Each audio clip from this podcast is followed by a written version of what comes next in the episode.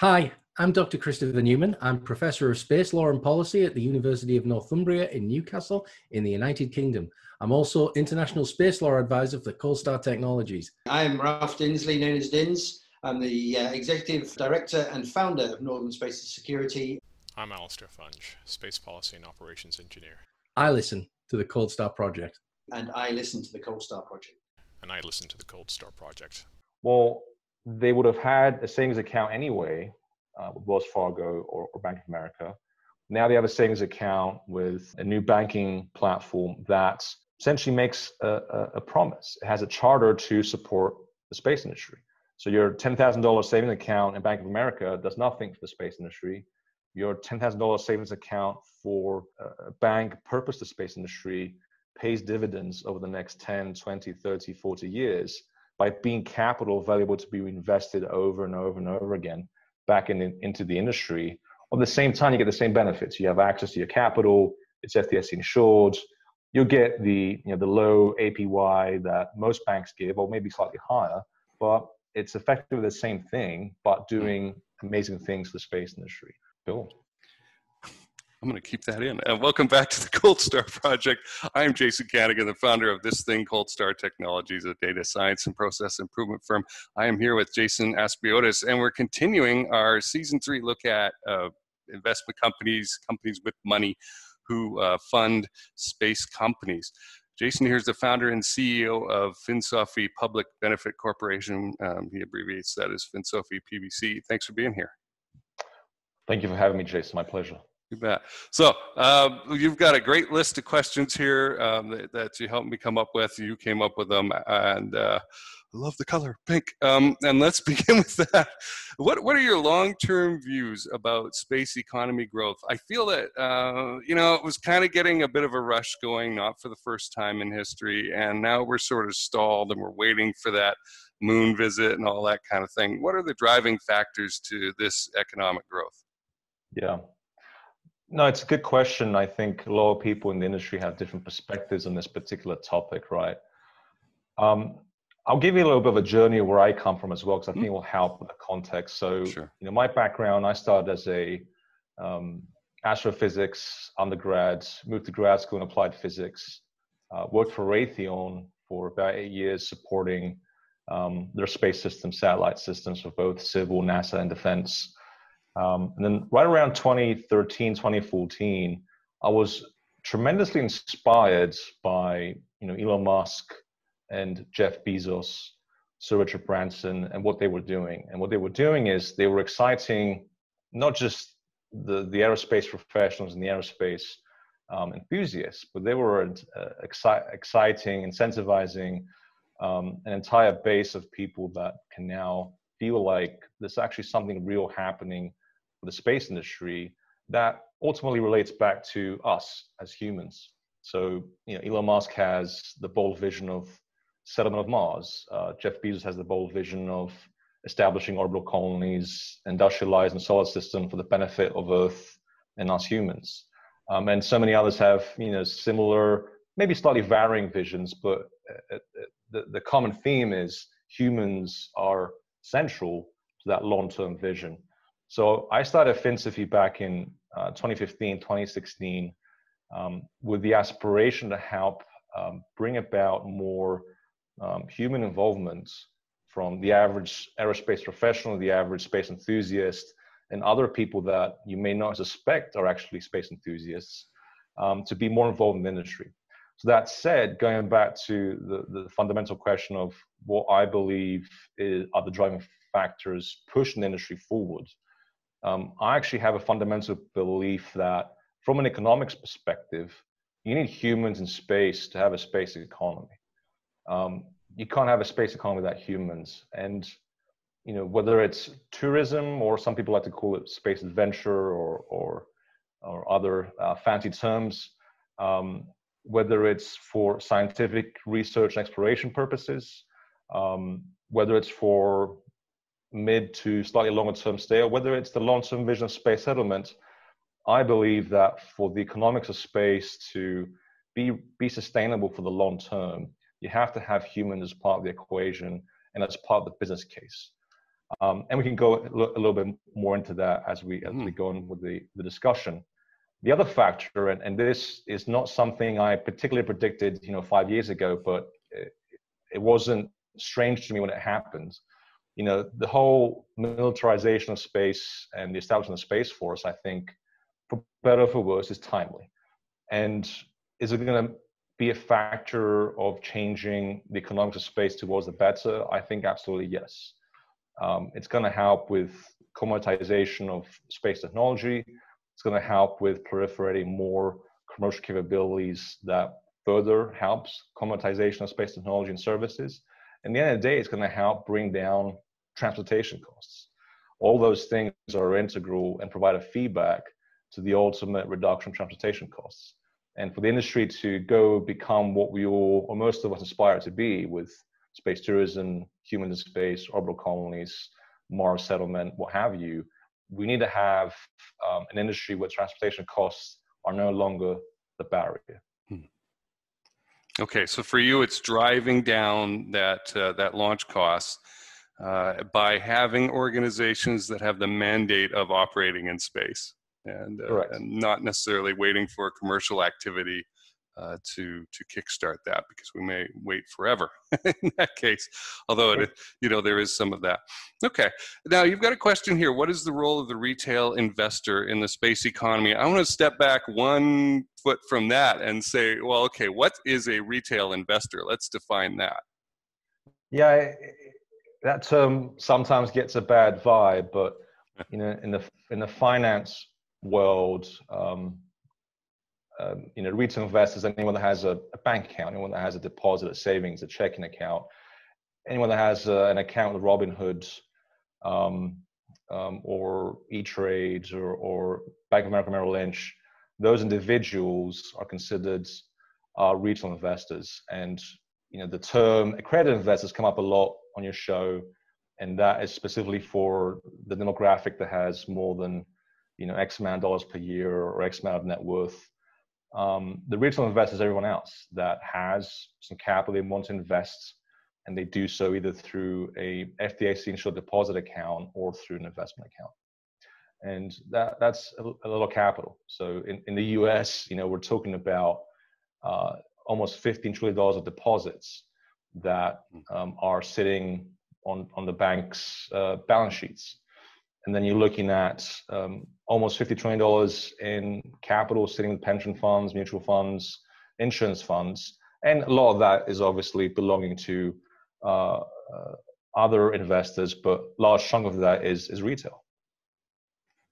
Okay, so this is a large pot of money. It is probably underutilized when it comes to the space market. I can guess that. Uh, you know, we're on a mission to make space boring here at Cold Star. Uh, that's our slogan. And uh, space is not boring yet. It is. Uh, it is scary to a lot of retail investors. I would imagine, right? That the idea of risk and putting my money in what. Uh, so let's get back to that question then of what your idea of the role is uh, for that retail investor looking at the space economy. How can they get involved while getting their heart rate down about that sense of risk?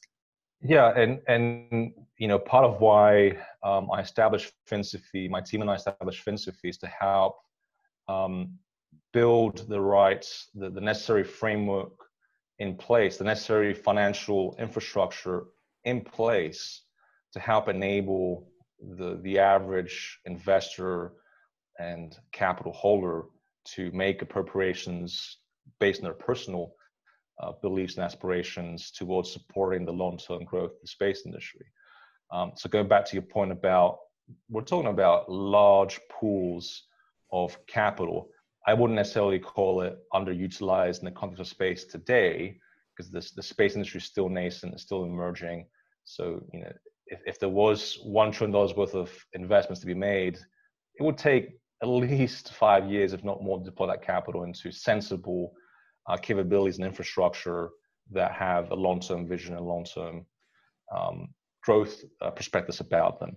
So the the retail investor is going to be important once you have the right infrastructure in place to enable them to deploy said capital and support the space industry and we could dive a little bit into more about that but there's there's several people working various avenues of this so you mm-hmm.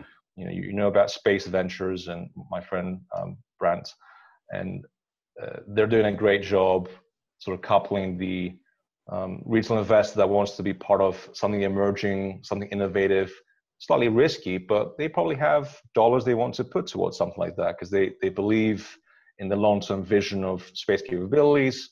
They want, they want to be part of something that may produce, you know, multiples in the long term. And what they're doing in Space Ventures is allowing that avenue of capital to find a way to deploy itself.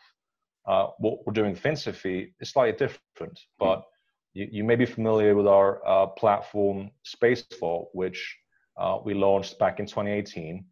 And Space Vault was a proof of concept digital savings account, FDIC insured for the space professional, the space enthusiast, um, and eventually even space business organizations that you know they have savings accounts, they have checking accounts, they have certificates of deposit sitting in Bank of America, uh, Wells Fargo, Citi, or whoever, nothing wrong with those banks other than they don't really have a vision for supporting the space industry.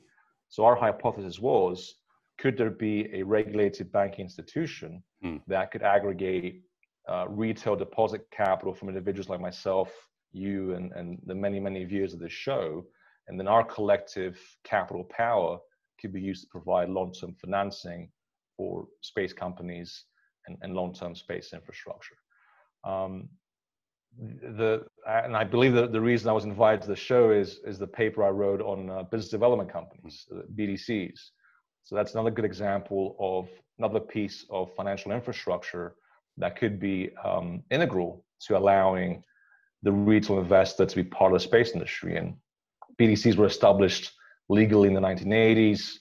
They were established to help infuse more capital to small to medium-sized U.S. companies um, they've been around in, in you know in, in the public markets uh, since the 1990s, and a bunch of them have been around since the 2000s.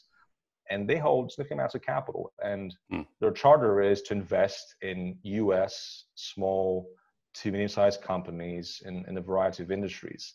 So a BDC purposed for the space industry, or multiple BDCs purposed for the space industry, could be a really good way to um, integrate the emerging investor appetite, retail investor appetite to support emerging commercial space companies in the US, and therefore providing more financing for the ecosystem and providing more feedback for the ecosystem to keep growing and advancing. So. Okay, yes, and uh, I hope everyone picked up on that. Um, part of the reason why I do this show uh, is to get my own education on like, hey, what's out there and what's the technology and, and how does this stuff work, right? And I go to people who are actually doing it. And rather than having a private conversation with other Jason here, uh, I'm able to host the show and we do it publicly and I'm able to, you know, spread that, that learning around. So what you're saying then is that there are people out there with values and aspirations and attitudes and that um, that would match up with ours, right? That do match up with ours about uh, wanting to support space.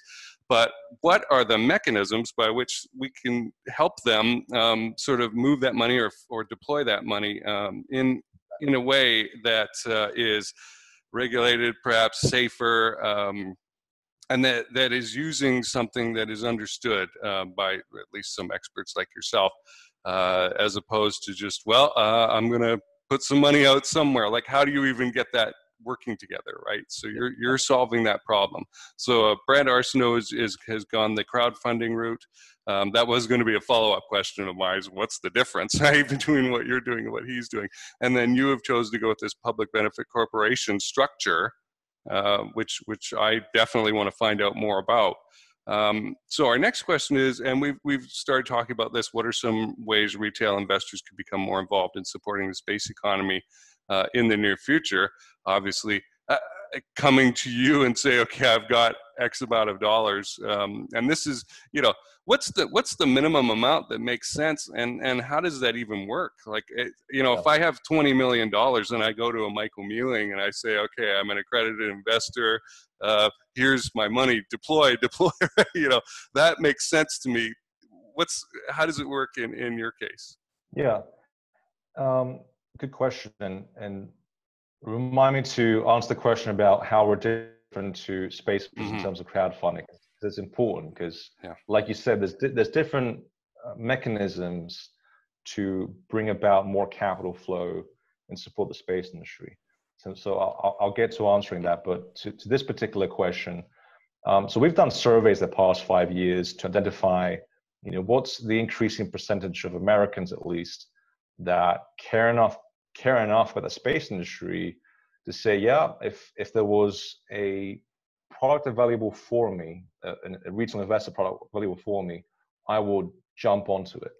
And based on the statistics, we're looking at roughly 5% of all Americans Hmm. care enough about the space industry. Um, let me translate that in terms of what that means in terms of capital pools. When it comes to banking, that's roughly $600 billion in the US. When it comes to investment dollars, so you know, think about stocks, mutual funds, pension funds, it's, it's just over $2 trillion. So right now, with the industry being where it is, and it's not yet mature, but emerging exciting form, we have over two and a half trillion dollars worth of capital that could be earmarked to support long-term um, space uh, commercialization and industrialization. So what does that mean about how? Well, okay, so I'm a retail investor. How do I put my ten thousand dollars to support something in the space industry? So that's where the infrastructure, financial infrastructure, comes into play. And you know, FinSophy, we're, we're not a financial company. We're not we're not a bank. We're not an investment firm.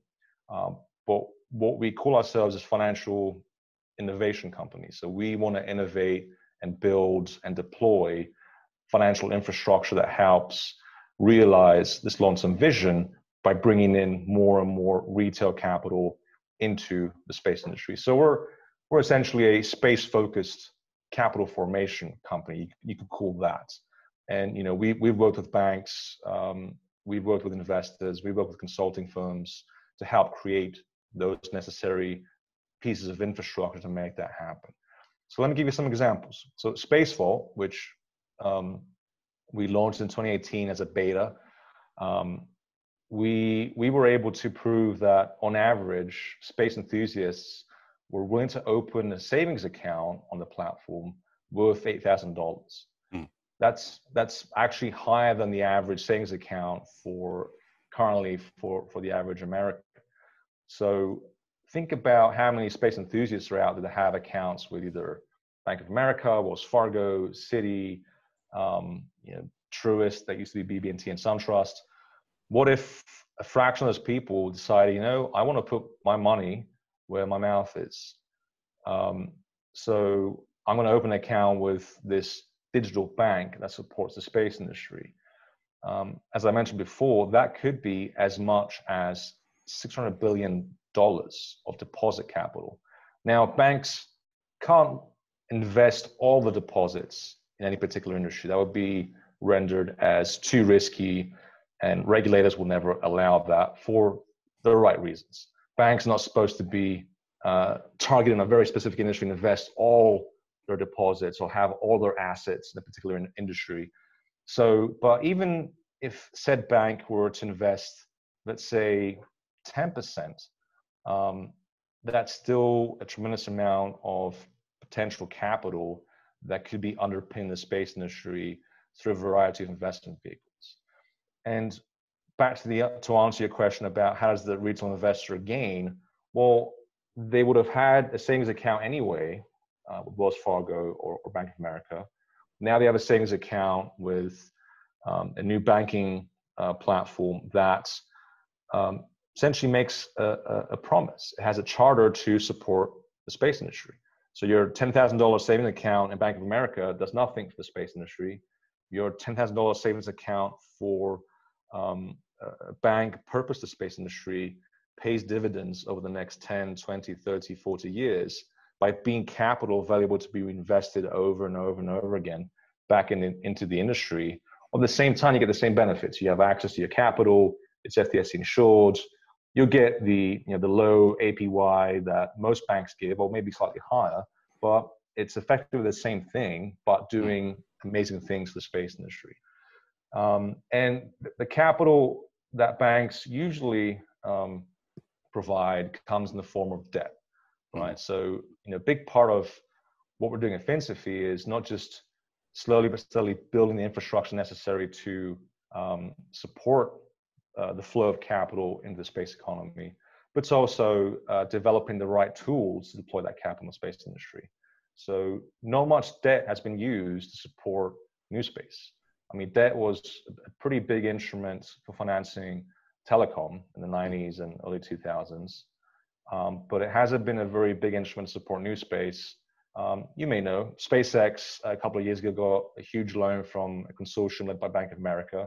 That's probably one of the first examples of, I'd say, a new space company that's received capital through a debt instrument. Mm. But it's possible. And the, the more the industry matures and the more the US government um, ramps up its, um, I, am going to call it anchorship of market demand, the, the more and better that, sorry, the, the more banks will feel better about making managed risk uh, debt and other types of deployments into space companies, space capabilities.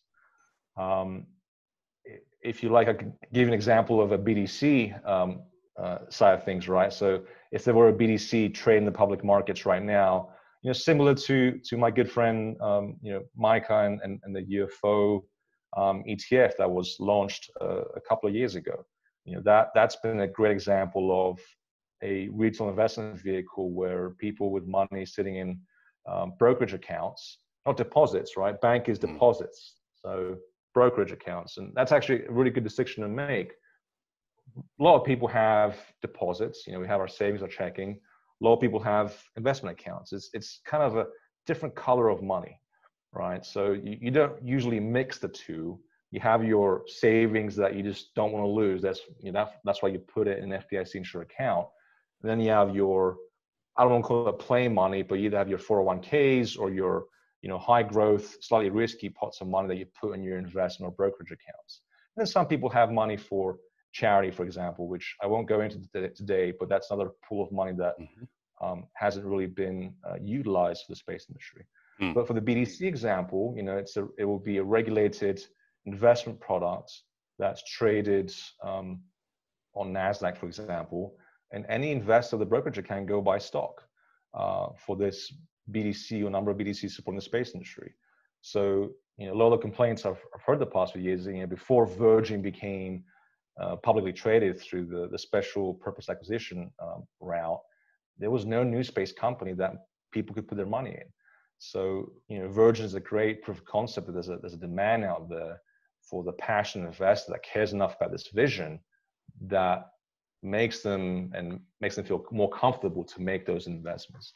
This is Jason Kanigan from Cold Star Tech, and I'm excited to share with you a new offer from Cold Star that we are bringing out to help both space founders and venture capitalists who fund space companies. And it's on two levels. The lower level is a VC who is looking at possibly funding a space company, but they just don't get it. Right? And a lot of tech founders want to come out and create some sort of technical capability, but they do not understand business. And so you'll look and you'll go, Where's the customer here? Where's the business model? And they'll go, Huh? But I want to make rockets or something, right?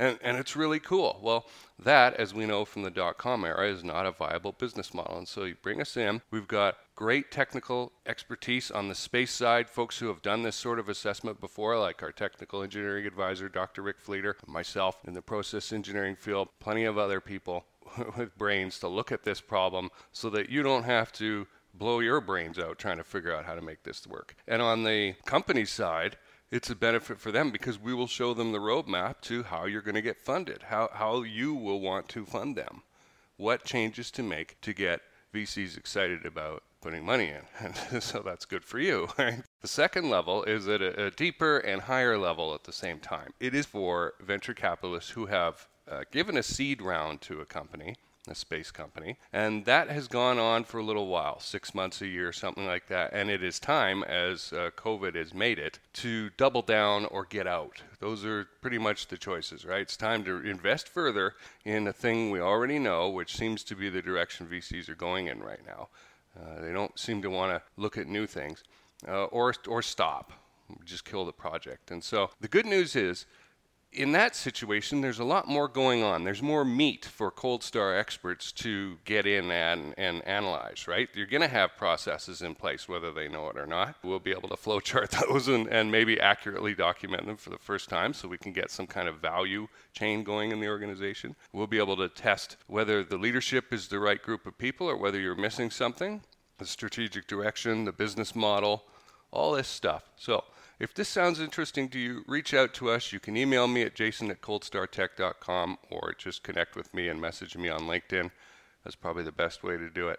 And uh, I am excited to talk to you. The, the kind of transformation that we're able to offer here is beyond anything you'll see out there. And as a VC, this will save you so much time and energy, right? Like if you're a VC and you've got 100 companies to look at, you've got three days a year to, to look at each one, maybe, right? That's not really good enough, is it? Wouldn't it be better to have uh, experienced, expert space people who understand space, right? Look at this investment and tell you here's a grade right? Here are several grade areas. Is this thing ready to pour gasoline on the fire, or is it just going to go up in smoke? This is Jason Kanigan from Cold Star Tech. Let's get back to the interview. One of the first things that jumped out at me is okay, we, we, you either have debt or equity, right? Those are the two ways of, of putting money into a business. Uh, does this um, savings account run by a public benefit corporation, if I'm understanding correctly, does it uh, take ownership shares of that company for a while um, while it invests in it and then sells that off to to redeem or no no so so let, let's you know the, the public benefit corporation is just a distinction for our, for our company and our charter right so what, what we're mm-hmm. doing as a com- as a company is we consider ourselves public benefit because we're trying to build or help build the infrastructure support the long-term benefit of, of the public in the context of um, economic development, industrialization, and future settlement of space. So that's why we, as a company, are a public benefit corporation. The infrastructure we build, um, you know, like a digital bank for space, that would be a separate entity, hmm. um, separate organization that is regulated by um, respective um, regulators. So in the case of a bank, you're looking at the OCC, the, the Office of Control of the Currency, you're looking at the FDIC, the Federal Reserve, etc. In the case of the BDC, let's say we're, we're building a BDC or helping build a BDC, that'd be regulated by um, the SEC. But again, that would be a completely different um, company and construct to FinSophy. We're just we're just sort of the the, the architects, right? We're mm-hmm. we're we, we know where we, we want the industry to go. We know what solutions are out there to build the infrastructure to assist more capital to flow in the industry. We want to help build that infrastructure, and and, so we're so we're architecting it and and bringing on team members and other players in the finance industry to make it happen. Okay, so that yes, that you will create another organization which will be regulated by whatever organization does that. Uh, right. How will it fund space companies with that money in there then? Will it be through debt, which I got the impression you wanted to avoid? It, it depends. It depends. So, you know, banks mostly make loans. That's mm-hmm. that's what they're known for. That's what they're good at. Um, that's what their risk management tools and asset liability management tools and what their DNA um, urges them to do. Banks can make equity investments. Uh, on a case by case basis, but for the most part, banks are good at making loans. To your question about how does my $10,000 uh, get deployed in support of the space industry? As I mentioned earlier, banks will not make a full concentration into the space mm-hmm. economy. They just they're not able to. Can't do it. Yeah, they have to spread the risk. Yeah. Right. Right. So, you know, we believe that if a bank were able to make 10% of its investments in the space economy, that's that's a game changer. Mm-hmm. Um, you know, banks will typically stay away from too high concentration in any particular industry, but 10% is is is not that um, uncommon. So if a bank were to make 10% of its um, uh, deployments in the space industry, space industry, that means you know from your ten thousand dollars, effectively a thousand bucks is being lent out mm-hmm. uh, to a variety of space companies space enterprises or, or you know space endeavors that uh, are applying for for loans or other types of investments from the bank. Uh, back to the customer that has that particular bank account, there's no uh, tangible benefit that, that correlates directly to the specific space company because a bank would probably want to lend out to you know 10 20 30 40 or more space companies and those amounts are going to be different mm-hmm. so your thousand bucks that has been spread across those different companies it's just essentially microloans right mm. quote unquote microloans it's not a microloan by its class definition but it's, it's effectively your money being distributed in a risk managed way so the net impact to you is you're supporting the space economy, your money's FDIC insured, but at the same time you're getting interest back. There's, mm. there's, there's, there's, no downside. Um, and that's the beauty of trying to build the, the right infrastructure to infuse deposit capital in the space industry. It's completely untapped source of capital that right now is just not being used for, for the space economy. Okay. So, like, like Jason, is FinSophy then uh, advocating to traditional banks to make this change? Um, so we Spacevault was uh, actually a joint, not joint. We, we built FinSophy as a, a, a, sorry, we built Spacevault as a fintech um, platform. So you know, fintech the past ten years has been a myriad of small digital companies, you know, fintech companies. that said, oh, I want to go build a, a, a savings account for um, you know uh, people that are 1099 um, contractors and we're going to build a savings account for them so they can pay the IRS every year and it's you know it's controlled, it's FDIC insured, they're an interest, it's easy. So all these fintech companies have built all these products around very niche hmm. applications and what have you. What we built is a fintech digital banking platform that we we launched with a bank partner. So we had a bank partner on the back end that provide the FDIC um, insurance and coverage. Mm-hmm.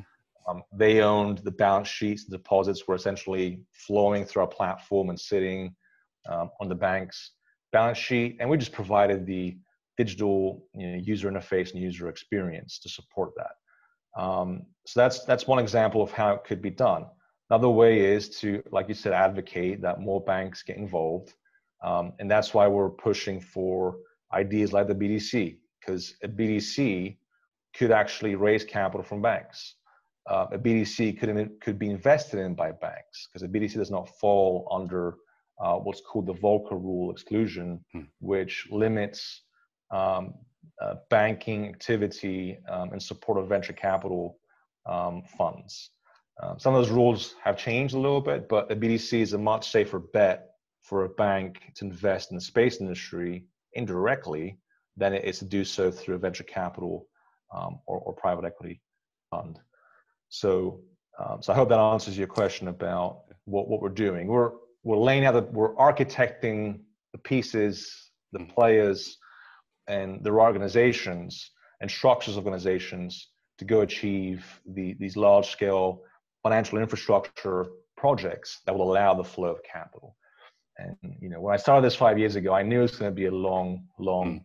journey, um, and it, and it has been. But I'm in it for the long term, and you know, I've I've been blessed to meet people like Brent, and then um, you know, Jose Micah from Kalos Partners, and a bunch of other people, and I'm, you know, I'm I'm really um, excited about what Dylan Taylor's been been doing with mm-hmm. with, with Voyager Space Holdings um, been very supportive and excited about all the good work that all our predecessors like Space Capital, which had Chad Anderson, Mike Mealling, um, Megan Crawford, all those guys are, are building an ecosystem mm-hmm. of financial infrastructure that's only going to keep growing and growing and growing until it helps accomplish the ultimate vision that we all have. Mm which is a lot of activity in space. Okay, so when we first got on, I imagined that uh, the user of this sort of uh, idea or service or Becca's would withdraw their money from uh, from wherever it was and put it into something else. But uh, if you're successful in a broad way, they may not have to. Uh, the organization that they're at, it sounds like, may um, decide, okay, we're gonna we're gonna do this. That that would be a good future. That would be a good future if we can get you know, let's say Bank of America to to open a space affinity savings account, and that, that's something we've we've thought about, something we've entertained. Um, the problem with the big banks is this comes down to barriers. They big banks care about scale. Um, to them, an industry where they can deploy a few hundred million dollars next few years, mm, they don't care. Right. Um, the and the same goes for the retail side, right? Bank in America, those guys don't need more deposits. They have way more deposits um, that, they, that, that they can afford, and that's why their their their APY is you know 0.0001 percent because they're trying to get rid of deposits. Hmm. Um, and other side of the spectrum, small banks are at, at a tough juncture. You know, they're they're the proliferation of fintech and digitization of banking products. Um, small banks are just trying to keep up. So introducing a new kind of product that has this long-term focus for a seemingly niche demographic like the space enthusiast, the space professional, probably not where a small bank is going to make its bet. So, so our belief is that you know if we want the space industry to have a dedicated banking institution that aggregates deposit capital that makes deployments back into the space industry, you got to start from scratch. And uh, I can say that that's something we're, we're definitely looking at as an organization. You know, how do you build uh, a bank from scratch that actually is chartered to go do that, bringing capital from the space industry, space professionals, enthusiasts, companies, organizations, and then start making loans and investments for the long term back into the industry. Okay. So, Jason, who do you want to talk to? Who could show up on your radar suddenly that you'd be like, oh my gosh, I've, I've wanted to talk to somebody like you for a year or two or something? Um, it's a good question. I mean, I, what we're doing is, is, is for the community. Um, you know, we're, we're building this stuff because the community needs financing, needs capital. It needs patient capital. It needs capital that's going to take a long, hard look at the industry and say, look, we, we don't know what path is the best.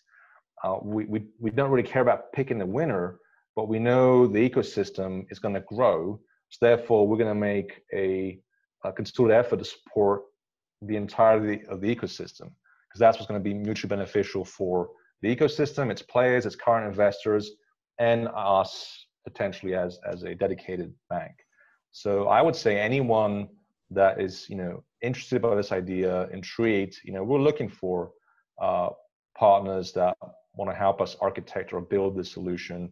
It's going to take more than us. It's going to take some capital to build a bank for space.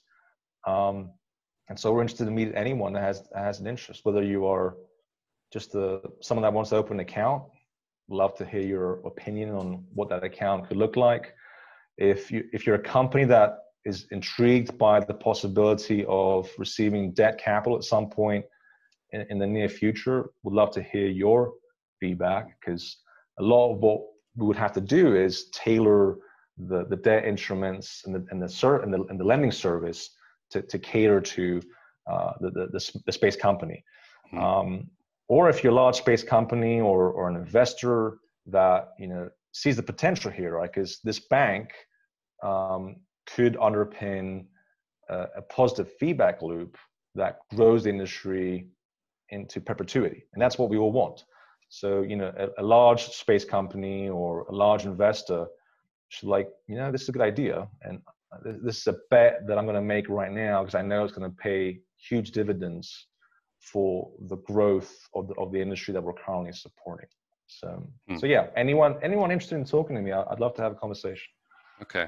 My brain is still floating around on the risk management side of this um, because and, and you do not yeah. want to set up a bank that suddenly, uh, well, after a few years, finds itself in the business of uh, owning parts of companies that have failed, for example, right?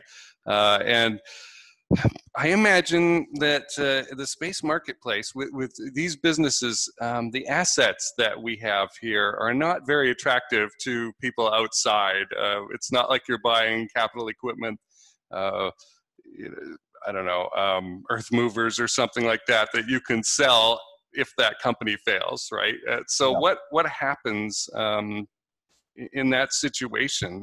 You know, when you war game this out uh, and you get to where a company has failed.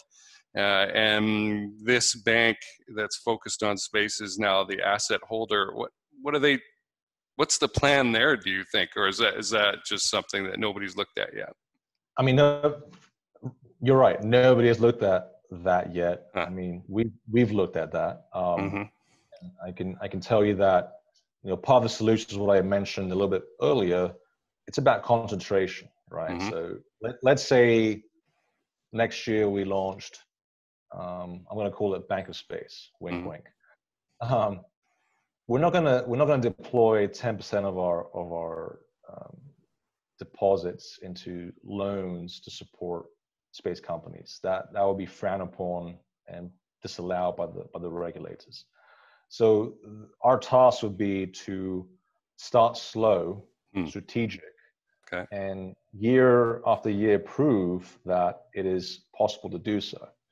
Um, and you know, based on our analysis and and you know, the strategy we've thought about and where we see the ecosystem going, and having looked at a you know bunch of companies and what their capital needs are, we believe it's doable to build a slow ramp up of um, um, capital deployment through a bank without triggering any significant risk issues, mm. either internally as part of our control, because you know, as a bank, you have to have those controls in place. Otherwise, the regulators will say goodbye.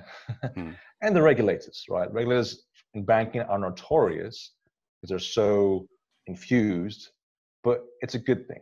It means I, as a bank account holder, will most likely always can believe my money's there, and the very, mm-hmm. very worst case, FDIC will, will, cover it. So that's the beauty of banking. Um, there's no risk to the underlying um, capital deposit capital owner. Mm-hmm. It's going to be up the bank to make sure um, it deploys the capital strategically, um, effectively, and with a risk management process that passed the test both internally and for the regulator's perspective. Hmm. So. Okay. And I guess if you've got a pool of space companies in in there as as clients of the bank or whatever, um, they are a ready-made market of potential buyer uppers of uh, of assets as well. We, so it's it's possible. We, yeah. we, we estimate there's twenty billion dollars of hmm. uh, deposit capital or short-term liquidity sitting with space organizations. Mm-hmm. So that's definitely a lot of capital that could also be used to support the feedback loop. Um, okay. and, and you're right. I mean, a lot of what companies spend money on are assets that most banks don't want to touch. Going back to my saying, you know, Bank of America doesn't know how to underwrite, you know, I'm gonna I'm gonna pick on Astrobotic. I love I love Astrobotic, but you know they've been doing amazing things. They they have you know infrastructure that on a bank's books. It could be called commercial industrial, CNI. Um, and a big bank, like, I, I don't know what to do with this. But if you have a bank that's purposed in the beginning to address, be the bank for those kinds of companies, capabilities, and capital expenditures, then it becomes easier to price the risk um, for those particular companies and their needs. It's just a matter of economics. The, the industry is not big enough to warrant a big bank getting involved and deploying their huge risk management infrastructure. But for a small, targeted bank that's developed for this, they can do it, and we know they can do it. Okay. I, I think I'm getting the impression that uh, staffing this bank with some really good people who understand the space industry and not just money management is critical um, because they have to know whether a project or, or an idea is just plain silly, uh, pie in the sky, or or real. Um, with fractional reserve banking, you could hand out that thousand dollars or ten thousand dollars or whatever that ten percent several times, and uh, if you don't have a cautious person in that uh, in that situation or that seat, um, I think you could overextend yourself pretty quickly if you're too eager to to loan yeah. this money out. So, yeah, huh, I I, I uh, have enjoyed this, and I'm eager to learn more. Um, I, I, was amused that you brought up the the um, strategic giving, right? The charitable giving uh, earlier. I've run into a couple of mechanisms I've seen where uh, attorneys have managed to put together um, very interesting programs uh, for yeah. for tax um, reduction purposes and that. Yeah, So very cool. Um, let's finish up on this then. Um, we've talked about, the, I guess, the, the idea of where you would like to see banks go. We've talked about barriers to entry uh, uh, in getting banks and other large financial institutions interested in doing this, uh, i.e., the, the playground or the swimming pool is just not big enough yet. It will be one day, um, but it's just not exciting enough to them yet. Um, what, where do you go? Do you go to the government? Do you go to um, other private capital sources to sort of uh, get some more energy in this idea? Yeah, I I do want to talk about the government a little bit because you know the, the government the past years has been very bullish about trying to incentivize more private capital. And a couple of years ago, I was um, at the Space Investment Summit at the Department of Commerce, and I remember um, uh, Secretary Ross saying very clearly, "We got to get the big banks." Um, interested to make um, investments into long-term space industry growth. And if we if we can't make that happen, then we're we're fooling ourselves. So the government is definitely cognizant that you got to have um, private capital as a strong component to financing um, the space industry. And what are some things the government could do? Um, I mean, let's look at history. Mhm. So one of my favorite examples, and I, I always credit um, Hoyt Davidson for this, uh, my, my, my friend and, and, and mentor, Hoyt Davidson from Near Earth LLC, you know, he had a great idea for taking what was known as OPIC, so the Overseas Private Investment Corporation, Mm. that is now part of the uh, U.S. Development Finance Corporation. Um, that, that, that merge happened, I believe, late 2019. But OPIC was established in uh, early 1970s by the Nixon administration to support emerging economies around the globe with um, loan guarantees, um, in some cases direct loans, in some cases what they were calling political risk insurance, to help finance U.S. companies to go build infrastructure um, and capabilities in emerging economies. Now, the the uh, um, the the objective there was to increase uh, American influence across the globe and emerging economies as a counter to, um, you know, Russia back then or the USSR back then. Um, but what, what Hoyt postulated was, what, what if you were to create an OPIC, but with a focus on space as an emerging economic domain? And could said organization uh, provide uh, loan guarantees, um, maybe not political risk insurance, but another type of insurance vehicle that allows for significant de-risking for the investor that otherwise would stay away from space. Now they're like, huh, you mean I can lend, I can make a venture lend, loan deal for a billion dollars and the government is backing it? Yeah, sign me up. Um, so you know that that was a really good idea and, and, and really timely relevant. And you know now the, the Development Finance Corporation, you know, we're I, believe there are some discussions about could that be a possibility where government indirectly, albeit through the DFC, because the DFC is actually, I mean, it's sponsored by government, um, but it's an independent organization with its own balance sheet. So it actually doesn't use taxpayer dollars. It has its own balance sheet, and if anything, um, provides a small little profit every year to the US Treasury from uh, uh, loan paybacks. So could something like that be used to provide to bring the, the might of the US government indirectly through a government sponsored organization to provide loan guarantees, insurance, and or synergistic direct investments to complement and or significantly de-risk other investors from deploying private capital back in the space economy. And there's other, other examples too, but I think that's a particularly good example given that we we know we have done this as a nation back in the 70s throughout today could we change that equation a little bit to uh, address the emerging space domain as well as an economic development domain?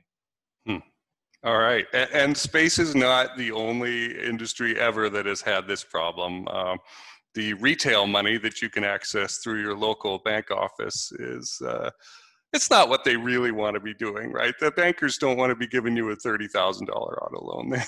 you know, that's that's the retail money out of the branch. They'd rather, uh, you know, have some guy up in uh, the fifty third floor of some Wall Street, uh, you know, office tower, deploying billions and uh, you know hundreds of millions of dollars, etc in, in one uh, fell swoop rather than trying to do hundreds and hundreds of transactions or thousands to add up to a total like that. So, as you say, these are problems that have been solved before, and I like that you're looking to history for um, for possibilities because not everybody uh, bothers to do that. So, I think you and I can have some really good continuing conversations here about these mechanisms.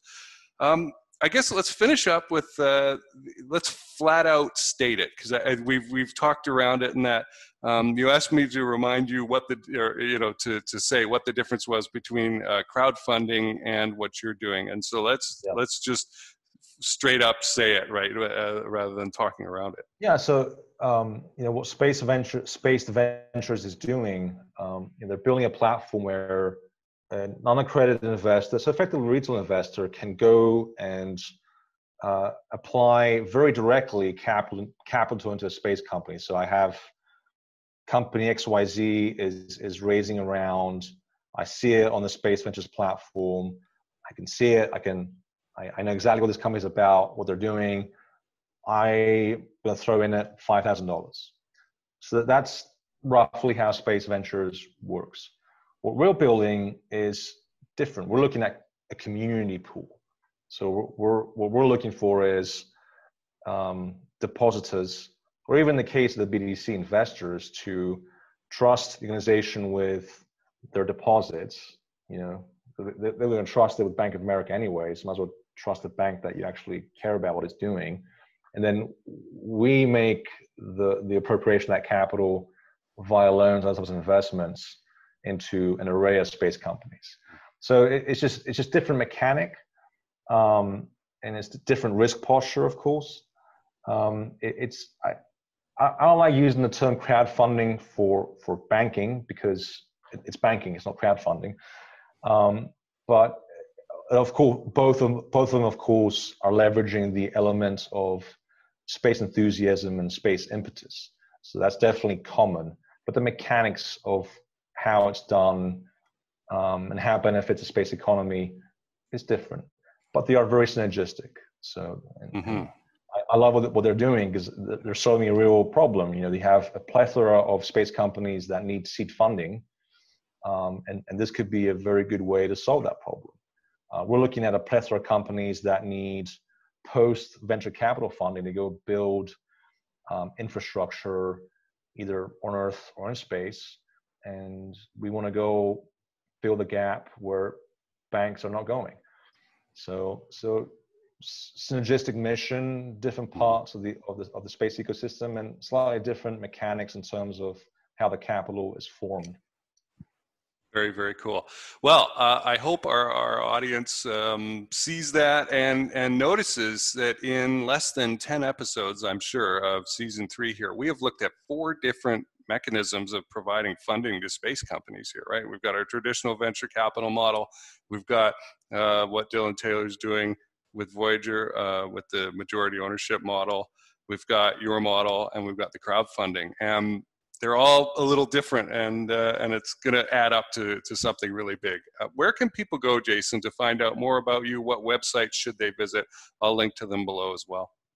Yeah, um, you know, if you just want to know more about Finsophy, the you know the architecture of financial infrastructure, you can go to www.finsophy.com. So F-I-N-S-O-P-H-Y.com. Um, if you want to learn more about our our Spacevault experiment, I'll call it that.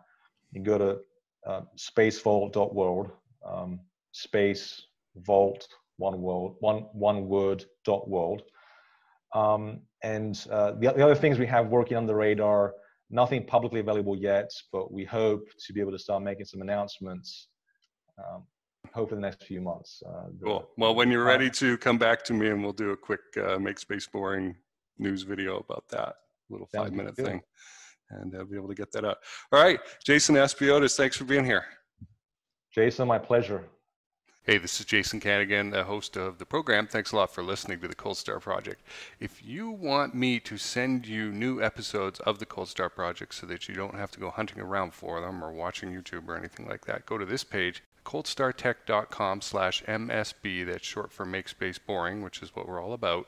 And uh, drop in your email address there, and I will be able to do that for you. Make Space Boring is another little show that I run. Uh, it's a shorter format, quick interviews, and uh, news of the day, and sometimes an update of who I'm meeting and what I'm learning in the space field. It's on the same Cold Start Tech channel. Speaking of which, on the YouTube channel, I can do something I cannot do on the audio only version, which is add playlists. And so there may be topic area playlists on the YouTube channel that you would be interested in digging into and going down the rabbit hole and learning uh, more about. For example, space law and policy, space situational awareness, the lunar mining and construction and fun stuff like that. So go check that out. Uh, that is at coldstartech.com slash play. That's the short link to get there. Anyway, thanks for listening, and I look forward to talking to you soon.